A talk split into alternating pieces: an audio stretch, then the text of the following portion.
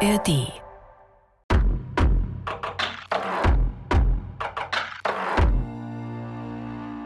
Oh, Leute, Leute, Leute, es sind nur noch vier Wochen.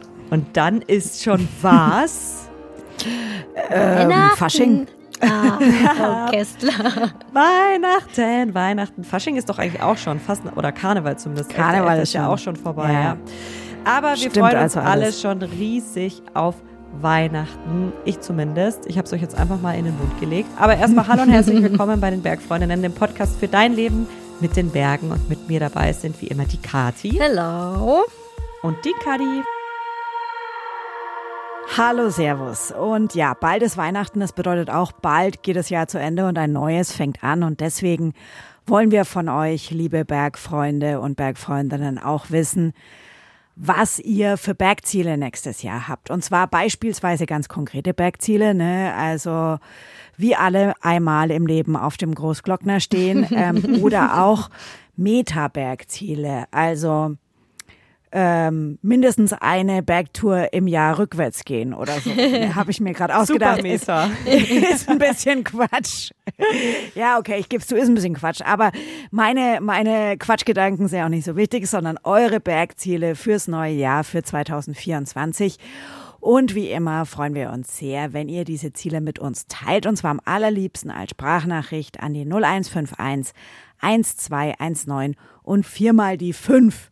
Und im Dezember reden wir dann mit euch gemeinsam über eure Ziele und ähm, teilen unsere Bergziele natürlich auch mit euch. Aber jetzt ist erst noch November und die ganz aufmerksamen Zuhörer und Zuhörerinnen, die wissen, dass unser Monatsthema im November ist True Crime in den Bergen.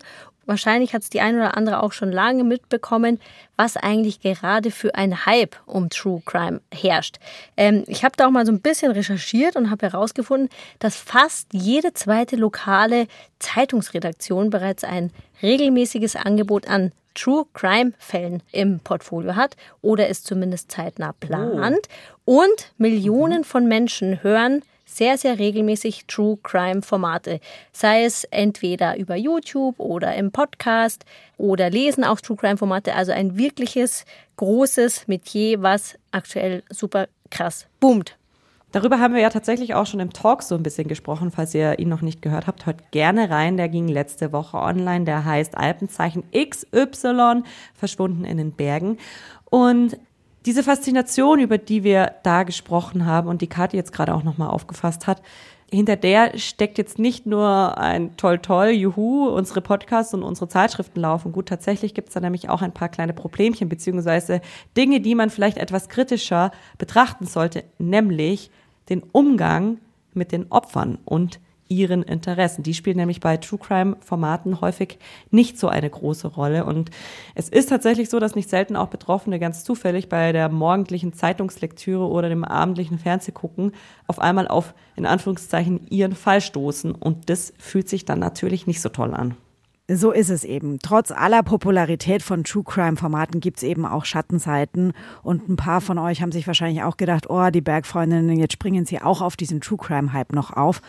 Aber so ist es nicht ganz, sondern wir schauen uns eben genau diese Schattenseiten an.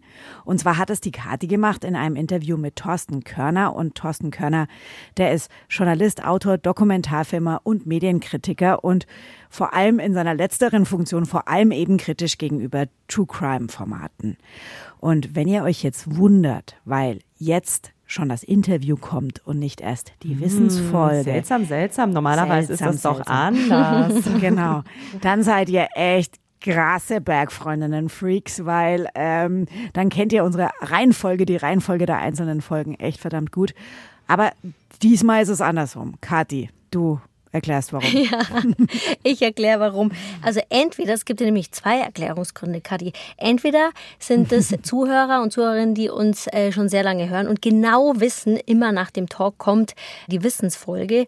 Oder es sind diejenigen, die bei der BR Podcast Festival Folge besonders aufmerksam waren und zugehört haben und sich schon voll darauf gefreut haben, dass jetzt eine coole Folge kommt mit allen möglichen True Crime Formaten im Bergbereich. Das hatten wir nämlich angekündigt, aber Wir hatten vor der Sommerpause, haben wir uns einmal darauf geeinigt, dass wir die Reihenfolge umdrehen wollen. Also zuerst kommt das Interview, dann kommt die Wissensfolge und beim BR Podcast Festival haben wir das aber dann wieder vergessen, haben es falsch angekündigt und jetzt ist uns aber wieder eingefallen und deswegen drehen wir es jetzt wieder um. Also heute hört ihr das Interview. Genau, und ich brenne darauf, deswegen würde ich sagen, Kati, lass mal hören. Lieber Thorsten, schön, dass du heute bei mir zu Gast im Studio bist, beziehungsweise ich sehe dich hier auf dem Bildschirm. Wir haben eine kleine Teamsschaltung organisiert. Du bist ja Autor, Journalist, Dokumentarfilmer, Grimme-Preis-Juror und Preisträger und du bist auch Medienkritiker. Und bei Medienkritik bist du vor allem bei True Crime Formaten besonders kritisch. Ich habe ein Zitat von dir gefunden, da hast du sowas in Richtung gesagt, True Crime Formate würden dich anwidern. Jetzt würde ich mal daraus ableiten, dass du wahrscheinlich nicht freiwillig True Crime Formate konsumierst. Kannst du uns einmal erzählen, war das schon immer so oder war das ein schleichender Prozess? Das war ein schleichender Prozess und das ist natürlich ein starkes Zitat und gewisse Formate widern mich auch tatsächlich an und die ekeln mich und ich finde die problematisch und medienethisch sehr bedenklich. Aber ich habe ja eine Geschichte zu so einem Eindruck und es geht mir nicht bei jeder Sendung so. Ich habe lange Jahre als Prüfer der freiwilligen Selbstkontrolle Fernsehen gearbeitet und das ist ein Verein, der für die privaten Fernseh- und Rundfunkanbieter in Deutschland Jugendschutzprogramme prüft. Da prüfen wir, jagt das jungen Menschen Angst ein, ist es sozial-ethisch desorientierend oder befürwortet es Gewalt. Das sind so die drei Dimensionen, unter denen man solche Sendungen betrachtet. Und da habe ich schon vor vielen Jahren, bevor das hier eigentlich so richtig ein Boom wurde, sehr, sehr viele True Crime Formate aus Amerika gesehen. Die waren sehr professionell gemacht. Das hat natürlich auch was Faszinierendes und es hat mich anfangs auch fasziniert. Aber gleichzeitig ist es erschreckend zu sehen, wie amerikanischen Behörden Justizunterlagen freigeben, Beweise freigeben, Tatortdokumente freigeben. Also man sieht dann blutverschmierte Tatorte, man sieht die Tatwerkzeuge, man hört den Mördern zu, während sie ihre Tat schildern, also Zeugenaussagen werden freigegeben. Und da fängt man dann an zu erschrecken und da fängt man dann an oder fing ich an, mich abzuwenden, weil ich dachte mir, hey, mit wem paktierst du hier eigentlich und was für ein Teil welcher Erzählung wirst du hier, wem gehört wird deine Empathie. Und ich fand das immer problematischer. Und am problematischsten finde ich es eigentlich, wenn Verbrechen ist ja was sehr Schäbiges und Scheiterndes, Tragisches. Kein Verbrechen ist irgendwie grandios. Aber wenn man sich die letzten True Crime-Formate bei den Streamern anguckt, ob das nun Netflix oder andere sind, dann werden da gerade Serienkiller, finde ich, in einer Weise verherrlicht, die mich tatsächlich dann ja schaudern lässt. Man kann sagen, das ist tolles Fernsehen, das ist super gemacht, formal, aber ethisch finde ich die bedenklich. Mhm.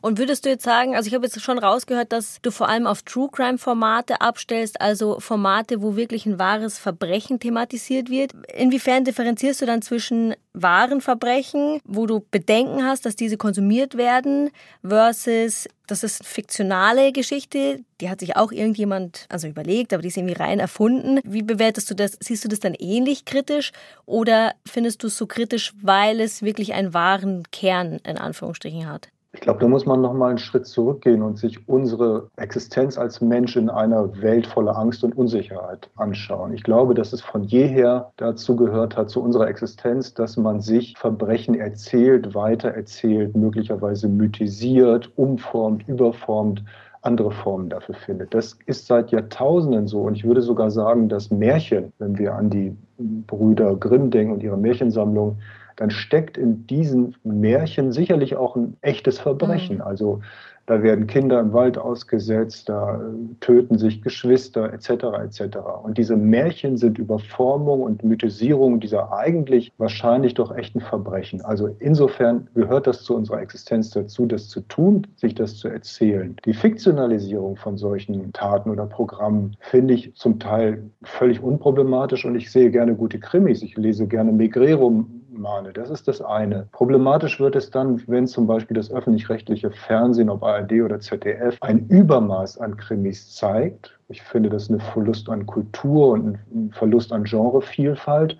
Und dann, Medien sind immer eskalationslogisch. Das heißt, sie müssen immer noch eine Schippe drauflegen. Sie wollen die Zuschauer bei der Stange halten. Und der nächste Schritt ist für mich dann ein True Crime Format, wo dann ein echtes Verbrechen geboten wird. Das ist ja das Label, das ist das Versprechen. Das ist jetzt nicht Erfindung, das ist jetzt nicht der Tatort oder sonst ein Krimi im ZDF oder wo auch immer, sondern das ist echt das ist cool, da willst du mitgehen, da wirst du richtig schaudern und wir zeigen dir das Verbrechen. Und dann allein schon die Ankündigung dieser Formate. Und da habe ich irgendwann mal gesagt, das widert mich an, weil die Bewerbung allein schon dieser Formate verleiht den Verbrechen und teilweise auch den Verbrechern eine Coolness und Grandiosität, die es im echten Leben nie gegeben hat und die eigentlich dazu führt, dass wir die Täter nobilitieren, aber die Opfer nochmal zu Opfern machen. Mhm. Und vielleicht kannst du da noch mal genauer drauf eingehen, weil ich möchte heute vorwiegend mit dir darüber sprechen, was sind so die Probleme oder was sind so die Schattenseiten von True Crime. Wir sehen natürlich überall gibt es Podcast-Formate, die etabliert sind, die auch sehr stark konsumiert werden. Also da ist schon auch eine sehr, sehr große Nachfrage nach diesen Formaten da. Auf der anderen Seite ist es natürlich mit Problemen behaftet. Du hast jetzt gerade schon gesagt, das Thema Täter, die werden dargestellt, als wären sie irgendwie was Großes, was Besonderes, also ob sie besonders grandios oder cool wären. Welche weiteren Probleme Probleme siehst du, wo du sagst, da kannst du irgendwie nicht mitgehen oder deswegen möchtest du True Crime Formate nicht konsumieren? Also ich möchte bestimmte True Crime Formate nicht mhm. konsumieren und finde sie problematisch, weil sie einerseits das Opfer nochmal zum Opfer machen, mhm. wenn man es schlecht erzählt. Das heißt, wir erzählen ja häufig aus der Sicht der Täter, weil die Täter eigentlich den Prozess bestimmen und die Aktiven sozusagen sind. Und damit ist das Opfer erzähllogisch der passive Charakter in dieser Erzählung. Und in seltensten Fällen erfährt man, was war das eigentlich für ein Mensch? Wovon hat er geträumt? Was für Möglichkeitswege standen dem offen? Und in dem Augenblick, wo wir der Tätererzählung und Perspektive folgen, wird das Opfer eigentlich nochmal zum Opfer gemacht und zum passiven Objekt, auch der Erzählung und unseres Blicks. Das Zweite ist ja ganz realistisch zu betrachten, dass es durchaus eine Retraumatisierung von Opferangehörigen geben kann, wenn man sich überlegt, dass es ja gar nicht wenig Fälle sind, die da bearbeitet werden und dass vielleicht, wenn wir es mit größeren Familien oder auch kleineren Familien zu tun haben, da Angehörige sind oder Freunde sind und die sich vielleicht sogar von ganz fremden Fällen nochmal retraumatisieren lassen. Äh, das finde ich problematisch. Dann finde ich weiterhin problematisch, dass dieses Einschreiben ins Gedächtnis und Geschichte und in die Aufmerksamkeit Aufmerksamkeitsökonomie unserer Gesellschaft offenbar ganz gut mittlerweile für bestimmte Verbrechertypen gilt. Und es gibt sogar schon Formate, wo klipp und klar war, dass der Täter sogar darauf spekuliert hat, dass er medial erzählt wird. Dass also Täter vielleicht zum Teil motiviert werden in ihren Taten dadurch, dass sie Erzähler ihres eigenen medialen Ichs werden. Und dann, um noch einen Grund zu nennen, glaube ich, diese Häufung und Fokussierung auf Verbrechen. Einerseits von fiktional erzählten Verbrechen und dann in der Steigerungslogik mit True Crime Formaten kann möglicherweise, also da muss man sehr vorsichtig sein mit den Einschätzungen, aber kann möglicherweise auch sowas wie einen kalten Blick des Zuschauers heranzüchten. Denn letzten Endes, wenn wir in Masse sowas konsumieren und wir immer abgebrühter werden und wir den bestialischsten Folterungsschilderungen oder Tötungsarten zusehen, dann muss man sich doch wirklich überlegen, was macht es eigentlich mit mir? Und folgenlos bleibt das nicht. Ob es den Effekt hat, wie manche Wirkungsforscher vermuten, dass wir resilienter dadurch werden, dass wir angstfreier dadurch werden. Auch da würde ich ein Fragezeichen machen, aber das ist natürlich ein Argument, was man auf der Seite der Befürworter dieser Podcasts oder True Crime Filme häufig hört. Das bringt mich gleich zum nächsten Themenblock. Warum reizt es uns als Zuschauer sozusagen, solche Formate zu konsumieren? Ist es, und da habe ich jetzt schon von dir rausgehört, auf der einen Seite, okay, da, da möchte ich vielleicht irgendwie was lernen oder da möchte ich mich irgendwie wappnen. Ist ja auch so, dass wir in unserer letzten Folge haben wir auch herausgearbeitet, bedeutet, dass ein Großteil der Konsumenten sind weiblich, also über 90 Prozent der True Crime Formate werden von Frauen konsumiert, die dann schon auch sowas sagen wie, ja, sie wollen sich damit irgendwo auch vor realen Gefahren wappnen. Sie wollen vielleicht auch irgendwo in die Psychologie der Täter eintauchen, verstehen, oh, vielleicht erkenne ich dann da jemanden, der mir gefährlich werden könnte und kann dann solchen Leuten eben gegebenenfalls aus dem Weg gehen. Was würdest du sagen, warum wollen Leute solche Formate konsumieren? Erstmal ganz grundsätzlich und wieder zurück in die Menschheitsgeschichte. Mhm. Kleiner geht es leider nicht. Ich glaube, dass wir neugierige Wesen mhm. sind. Wir sind teilnehmende Wesen, wir sind empathische Wesen, wir sind aber auch vampireske Wesen. Der Mensch will teilhaben an den Schicksalen anderer. Mhm. Und der Mensch will zum Teil teilhaben am Schiffbruch der anderen. Der Mensch will sehen, dass andere scheitern, während er noch nicht gescheitert ist oder noch auf dem Sofa sitzt und das Scheitern hat hinausschieben können. Mhm. Das heißt, das Schauen von dieser Art von Geschichten gibt mir paradoxerweise das beruhigende Gefühl, ich lebe zwar in einer schlimmen Welt, aber meine Welt ist noch gar nicht so schlimm, weil da hat das Verbrechen nur zu meinen Bedingungen, nämlich seriell und erzählerisch gebändigten Formen Einzug gehalten. Das heißt, während ich True Crime gucke, dispensiere ich mich von True Crime. Ich gucke True Crime, aber mein Leben ist nicht True Crime. Das ist so der Antrieb. Und dann ist es natürlich ein privilegierter Blick. Wir treten ja mit den Ermittlern, das, was ich vorhin für die amerikanischen Formate beschrieben habe, wir treten mit den Ermittlern in Räume ein, die nie zuvor jemand anders betreten hat und die eigentlich, finde ich, auch nicht jemand außer der Polizei betreten sollte. Das heißt, wir sichern uns einen Platz in der ersten Reihe und sind ganz nah dran an der sogenannten Realität und glauben damit, und das ist auch eine Gier vor allem unseres Zeitalters oder vielleicht der letzten 100 Jahre, diese sogenannte Authentizität, dass wir etwas erleben wollen, was echt ist. Und andererseits haben wir in unserem Leben immer mehr das Gefühl, dass ganz vieles unecht und falsch ist. Und das Blut ist sozusagen die Signatur des Echten. Das ist mit Blut unterschrieben. Das ist mit Blut testifiziert sozusagen. Das Blut ist das Testat des Echten. Und das finde ich bedenklich, wenn man das als Konsument nicht reflektiert und wenn man sich nicht genau überlegt, warum gucke ich mir das an? Mit wem paktiere ich hier? Wem schenke ich meine Empathie? Hat das möglicherweise Folgen? Ich glaube, das gehört zu so einem medienethisch bewussten Konsum dazu, dass man sich von solchen Formaten nicht einfach nur überwältigen lässt. Aber ist es dann die Aufgabe des Konsumenten, sich dann diese Frage zu stellen? Also ich konsumiere was, schaue mir das an und stelle mir dann im Nachgang oder vielleicht auch im Vorfeld, stelle ich mir die Frage, okay, warum mache ich das? Oder bedarf es da der Produzenten, die das Ganze produzieren, dass die dann auch irgendwo diesen Prozess anstoßen? Und wenn ja, funktioniert das oder geht das überhaupt, dass man da diesen Denkprozess auch beim Konsumenten anstoßt? Ich finde, dass alle Beteiligten, alle Verfahrensbeteiligten oder Produktionsbeteiligten und Kommunikationsbeteiligten dafür verantwortlich sind. Das fängt an bei den Produzenten. Die müssen sich sehr genau fragen, für wen machen wir das, mit welcher Absicht. Das gilt für die in Auftrag gebenden Sender. Und da erwarte ich gerade vom öffentlichen Rundfunk, dass er sehr genau guckt, was für ein Format machen wir da mit True Crime? Wollen wir das? Und wenn wir das wollen, wie wollen wir das? Ich würde gerade vom öffentlich-rechtlichen Rundfunk erwarten, dass er so eine Art Meta-Format entwickelt, das, was wir hier machen, ist ja so ein kleines Metaformat. Wir denken darüber nach, warum uns das so fasziniert. Und sowas würde ich vom öffentlich-rechtlichen Rundfunk erwarten, dass die öffentlich-rechtlichen Anstalten sollen Angstverminderungsanstalten sein. Das ist ihr Auftrag. Sie sollen Ängste erklären, analysieren und möglichst durch Aufklärung vermindern. Und sie sollen nicht Angstförderungsanstalten sein. Und deshalb sind auch die Sender gefragt, an diesem Prozess der Reflexion teilzunehmen, aber natürlich auch der Zuschauer. Also alle sind aufgefordert, sich ein Stück weit dazu hinterfragen und zu überlegen, was ist das für eine Gesellschaft, die während auf der Welt viele Kriege toben und wir unendlich viel Empathie eigentlich und Engagement brauchen, was ist das für eine Gesellschaft, in der True Crime Formate boomen und wir uns dann möglicherweise als Entlastung Belastung zu diesen anderen Großverbrechen der Menschheitsgeschichte aufs Sofa setzen und uns angucken, wie jemand zehn Frauen auf bestialische Art und Weise tötet. Was befeuern wir da möglicherweise? Was für ein Frauenbild wird da eigentlich mit befördert durch diese Art von Format? Mhm.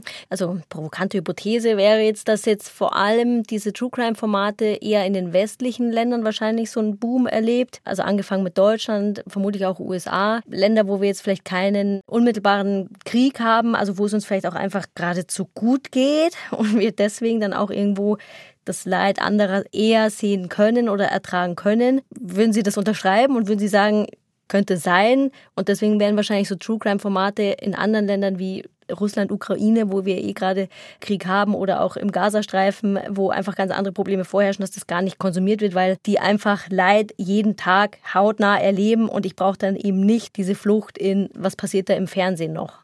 Das weiß ich nicht. Das ist schwierig, das zu beantworten. Dann wäre man schnell bei der These, dass es so ein Degenerations Phänomen oder Verfallsphänomen westlicher Gesellschaften ist. Das würde ich aber ungern anstimmen, so ein Verfallslied. Da sehe ich mich jetzt nicht als Kulturpessimist. Ich glaube ja auch, dass diese Art von Format natürlich auch einen zivilisatorischen Bändigungsenergien haben. Das heißt, die Einhegung und das Erzählen dieser echten Verbrechen kann auch einen zivilisatorischen Fortschritt bedeuten, wenn man das klug, glaube ich, und empathisch macht. Wenn man also dem Opfer vielleicht auch mehr Aufmerksamkeit schenkt, wenn man die Problematik Thematiken dieser Formate reflektiert, dann glaube ich, kann man wahrscheinlich gar nicht sagen gegen gut gemachtes und intelligentes Fernsehen. Aber diese Fixierung darauf, diese mediale Verdichtung solcher Erzählungen, das Aufspringen auf Moden, einfach nur um hohe Reichweiten zu erreichen, das halte ich für sehr bedenklich. Mhm.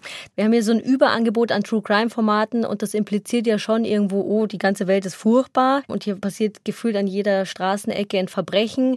Das war auch ein Thema bei mir, wo ich in der Vergangenheit auch viele Psychothriller und solche Krimis gelesen habe und dann selber bei mir auch gemerkt habe, ich kann das kaum konsumieren, weil sich dann auch so eine Realitätsverschiebung bei mir einstellt, wo ich dann tatsächlich irgendwie bei Dunkelheit überall ein Verbrecher sehe und dann auch irgendwo nicht mehr differenziert rausgehen kann, ohne dass ich da ständig Angst habe, dass ich zum Opfer werde. Wie siehst du das?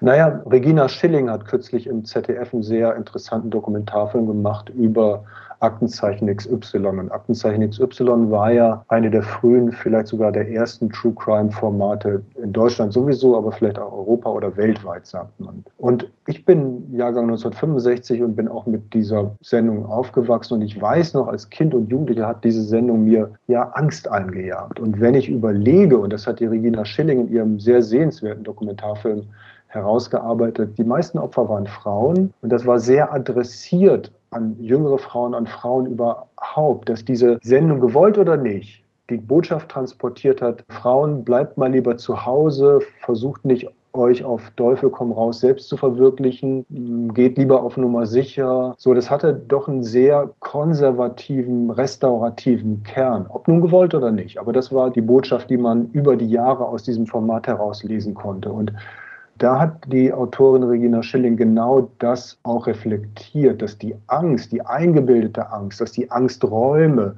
dass der Blick auf Gesellschaft viel mehr durch ängstliche Stimmungen geprägt waren, als es eigentlich Verbrechenszahlen oder wirklich reale Situationen hergeben. Also müsste man doch eigentlich eher Formate fördern, die so wie dieser Film von Regina Schilling das reflektieren oder aber Formate fördern, die uns die Ängste wegnehmen. Mhm.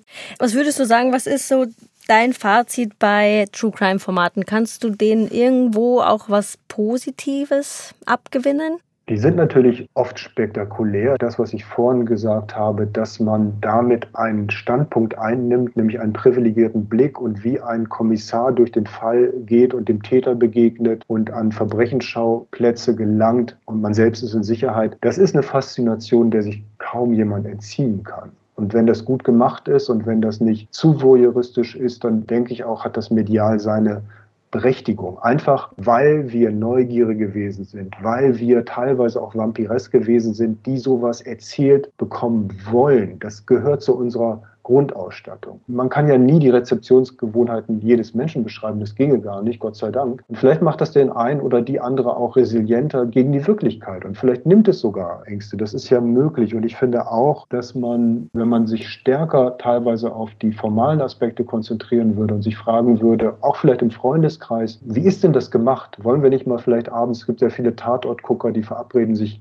gesellschaftlich zum Tatort gucken, in Gemeinschaften, in Kneipen. Wenn man das auch mal im Freundeskreis machen würde und einen True Crime Abend einführen würde und das auf einer Metaebene kritisch reflektiert, dann kann man sicherlich auch Gewinn daraus beziehen. Aber wir haben so viele andere gesellschaftliche Probleme, die, finde ich, einer dringenderen Bearbeitung bedürfen, dass ich nicht traurig wäre, wenn dieser Boom dieser Formate abebben würde. Ja, verstehe ich. Ich sehe aber schon, also wenn ich jetzt sehe, wie die True Crime Formate gewachsen sind, wenn ich sehe, das hat irgendwie im Fernsehen angefangen, das ist jetzt auf Podcasts, ähm, Podcasts, die jetzt sogar irgendwie Live-Auftritte planen, die irgendwie von Stadt zu Stadt touren, um dann auch nochmal live das wahre Verbrechen auf die Bühne zu bringen. Da stelle ich mir natürlich schon die Frage, was kommt als nächstes? Wir kommen irgendwo vielleicht von der Fiktion, Fernsehen, Podcasts, Live-Bühne. Da bin ich schon etwas, naja, also finde ich schon auch bedenklich und frage mich da schon, wo geht das denn hin? Und ist denn die Gier nach Verbrechen oder aus sicherer Entfernung teilnehmen, kann die überhaupt befriedigt werden?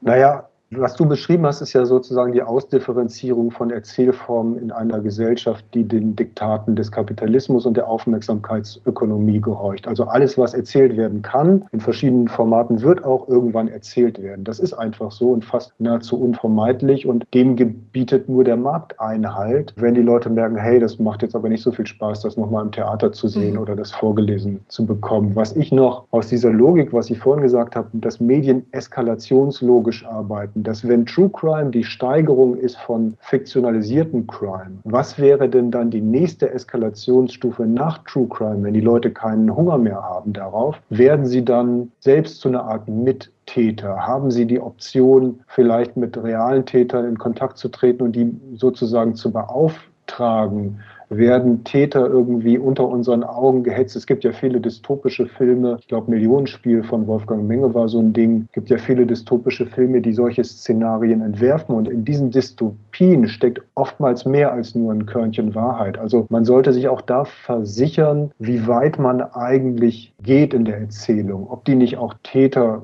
einlädt, sozusagen besonders spektakuläre Verbrechen zu begehen. Auf Netflix gab es, finde ich, so einen Fall, wo der Täter, ich will das Format nicht nennen, ganz bewusst nicht, aber da war ganz klar, dass der Täter eben auf unsere Beteiligung spekuliert hat, auf unsere Empathie oder Empörungsbeteiligung. Und da muss man wirklich aufpassen, gesellschaftlich aufpassen, juristisch aufpassen, dass wir uns nicht, Stichwort Hunger Games, in so eine dystopische Richtung entwickeln. Mhm.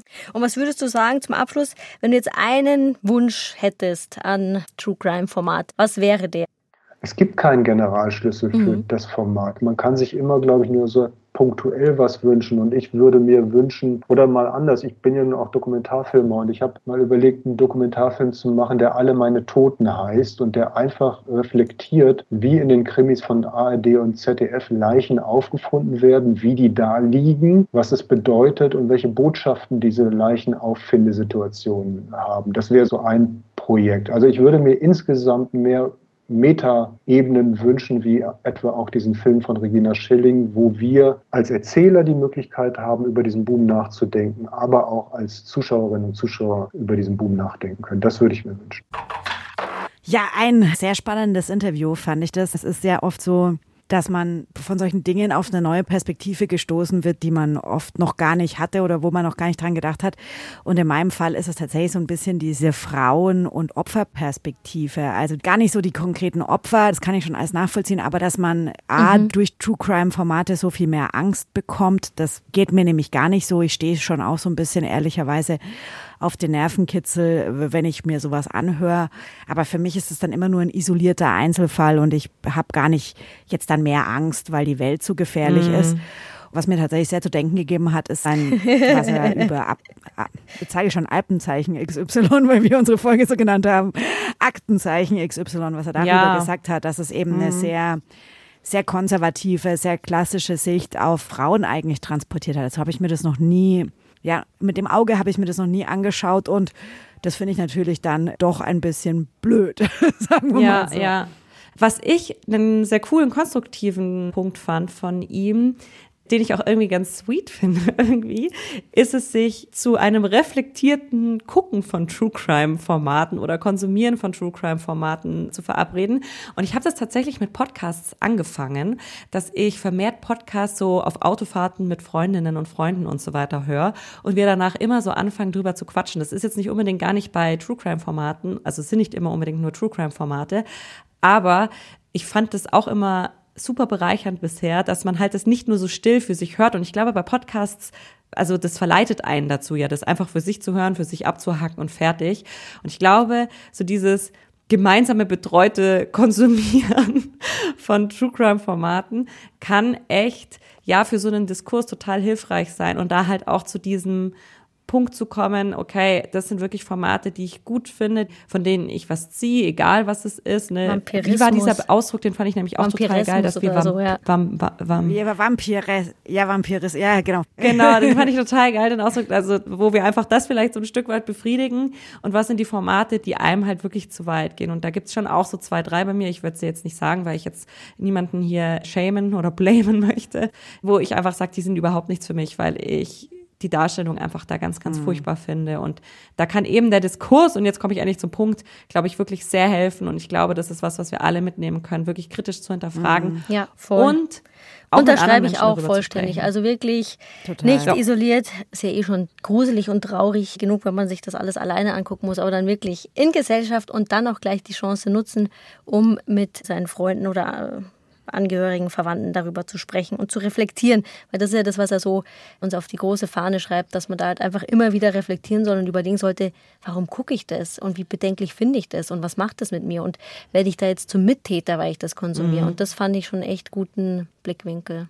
Wenn euch die kritische Sicht auf True Crime Formate gefallen hat und ihr euch denkt, oh, da möchte ich unbedingt noch mehr hören, dann empfehlen wir euch den Podcast Studio Komplex. Da gibt es eine Folge, die heißt True Crime ist pervers. Das ist eine Produktion vom Hessischen Rundfunk und da beleuchten die Macher dieser Folge die Details zu True Crime, warum das kritisch ist und stellen sich vor allem Fragen wie, was haben reale Verbrechen im Entertainment verloren?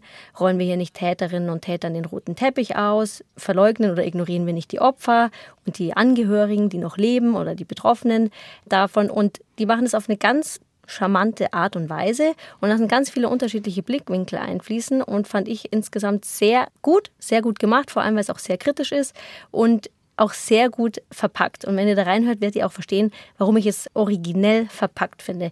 Diesen Podcast packen wir euch auch in die Shownotes zu finden, auch in der mhm. ARD Audiothek. Nächste Woche findet ihr dann hier in diesem Podcast-Feed in der ARD Audiothek und überall, wo es Podcasts gibt, endlich meine Folge zum Thema True Crime in den Juhu. Bergen. Nicht, dass die irgendwie besser, toller oder besonderer wäre, nur weil es meine ist, aber ist halt Wir meine. freuen uns über alle Folgen. Wir freuen uns über alle. Alle Bergfreundinnen-Folgen sind gleich.